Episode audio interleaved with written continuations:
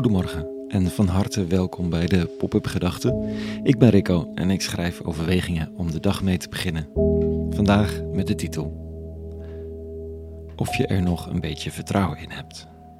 Pop-up Gedachten donderdag 19 oktober 2023.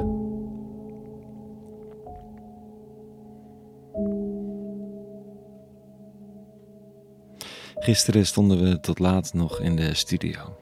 Samen met Noam, een Joods-Marokkaanse zangeres, Hisham, een vriend moslim verbonden aan het Huis van Vrede in Almere en Alice, zangeres met christelijke roots.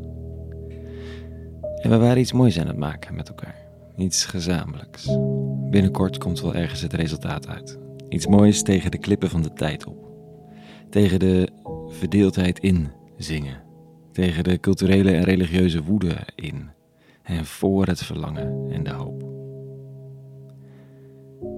Toen alle techniek klaar stond, alles was gerepeteerd en we klaar waren voor de opname, namen we nog even een momentje. En ik herinnerde ons aan de uitspraak van een islamitische vriendin uit Zweden. Wat moet je in deze tijden van extreem geweld? Dat iedereen van iedereen lijkt te eisen om een kant te kiezen en de hele wereld de strijd in wordt gezogen. Het is zaak om de dingen te doen die je al deed, maar dan met nog meer liefde. Dus dat deden we, met heel veel liefde. En het vraagt om vertrouwen, om een soort geloof, om een mate van naïviteit misschien, om toewijding, om een, een gok op de kracht van de kunst, van liefde, van creëren. En dat is nog niet eenvoudig. Cynische stemmetjes zeggen soms zomaar dat zo'n inzet met nog meer liefde uiteindelijk geen verschil maakt. In het conflict zelf, toch? Dat het niet de wereld verandert. Dat het falen van de mens niet gekeerd wordt door een plekje waar mensen iets leuks aan het doen zijn. Dus wat denk je nou? Ja, toch? En dat geldt niet alleen voor dit conflict, dat geldt misschien wel voor alles in je leven. Alles wat gemaakt wordt met liefde en toewijding is kwetsbaar voor cynisme en, en reductionisme. Oftewel dat er altijd iemand kan zeggen dat het onder de streep geen verschil maakt. Zo van ja, je hebt echt fouten gemaakt in je vriendschap. Denk je dan dat zo'n telefoontje met excuses of een avond trakteren op een borrel of, of sorry zeggen of wat je ook maar kunt bedenken. Denk je dat dat verschil maakt? En je laat het er zomaar dan bij zitten.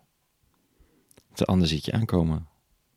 Denk je dat de shit die je hebt veroorzaakt of die plaats heeft veranderd omdat jij een pannetje soep, eh, soep ergens kon brengen? Al die stemmen, het zijn de cynici in je hoofd en ze maken een hoop stuk. En schoonheid en liefde en herstel vragen om geloof, om de gok, om het waagstuk. Dat is de basis, zo denk ik, van de christelijke interpretatie van het verhaal van Abraham, Isaac en Jacob en uiteindelijk Jezus van Nazareth. Niet of jij doet wat je moet doen, of gedaan hebt, maar of je gelooft dat er genade is. Als je erkent wat er mis is en waar het mis zat, en dan weer opnieuw begint om iets moois te maken.